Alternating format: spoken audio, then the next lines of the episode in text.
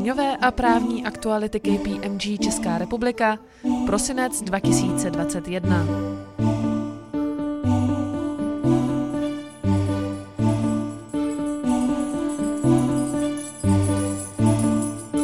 COVID-19. V souvislosti s aktuální pandemickou situací vláda schválila znovu zahájení některých programů na podporu podnikání – mezi které patří i COVID nepokryté náklady a COVID 2021. Vláda rozšířila antivirus. Režim A prodloužila do konce února 2022 a režim B obnovila od 1. listopadu 2021 do 28. února 2022. Reaguje tak na aktuální nepříznivý vývoj pandemie COVID-19 v Česku.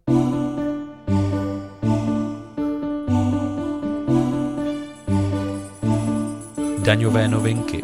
Generální finanční ředitelství upřesnilo, jak postupovat při prominutí DPH u elektřiny a plynu. Podle GFŘ platí prominutí DPH u elektřiny určené k jakémukoliv účelu. U plynu se prominutí uplatní jak u dodávek distribuční soustavou, tak u cisteren a tlakových lahví. Generální ředitelství také upřesnilo vypořádávání DPH u záloh.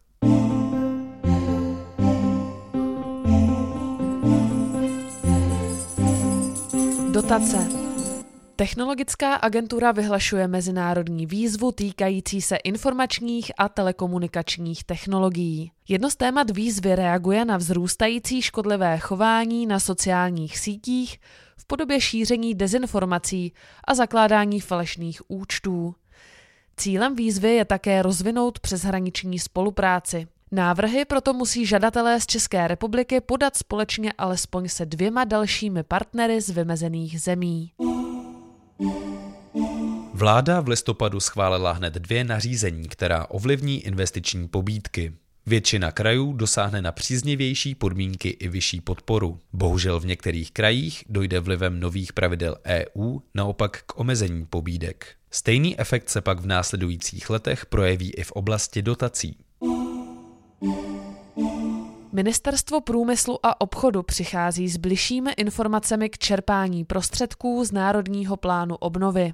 Ministerstvo v rámci plánu podpoří fotovoltaiku, elektromobilitu i cirkulární ekonomiku. Na výzvy se budou moci přihlásit i velké podniky z celé České republiky, včetně Prahy. Podmínky jednotlivých výzev by do jisté míry měly kopírovat podmínky ze známého operačního programu Podnikání a inovace pro konkurenceschopnost.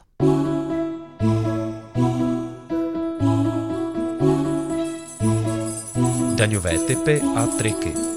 V našem pravidelném seriálu daňových typů a triků se věnujeme informační povinnosti vůči finančnímu úřadu.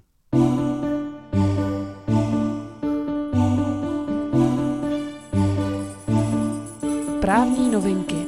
Úřad pro ochranu osobních údajů zveřejnil přehled kontrol za první pololetí roku 2021. Nejčastěji a nejpřísněji pokutoval zasílání nevyžádaných obchodních sdělení.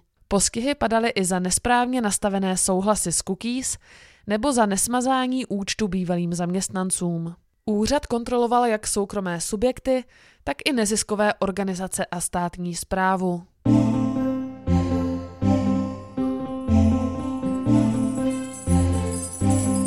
Z judikatury.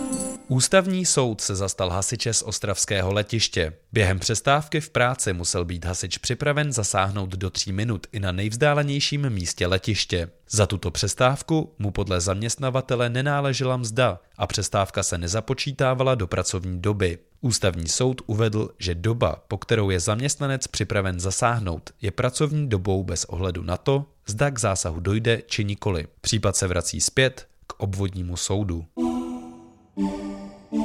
Pokud zamýšlíte prodat byt, který byl družstevní, než jste se stali jeho vlastníky, dejte si pozor na počítání časového testu. Dobu členství v bytovém družstvu není možné zahrnout do časového testu pro získání nároku na osvobození příjmů z prodeje.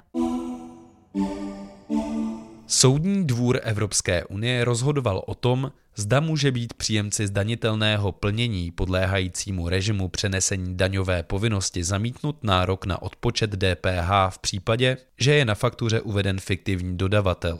Podle SDEU může uvedení fiktivního dodavatele na faktuře představovat porušení věcných podmínek. Pokud správce daně nemůže jinak ověřit, zda při poskytnutí plnění jednal skutečný dodavatel, co by osoba povinná k dani, může nárok na odpočet nepřiznat.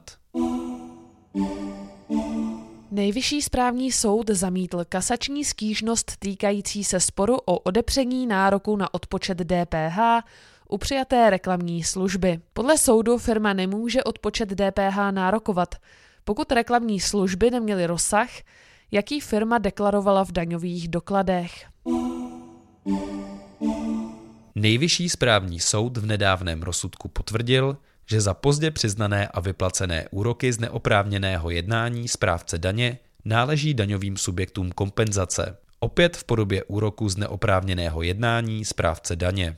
Jeho roční výše do konce roku 2020 činila 14% plus repo sazba ČNB. Podrobnosti najdete na webu daňovky.cz. Daňové a právní aktuality KPMG Česká republika, prosinec 2021.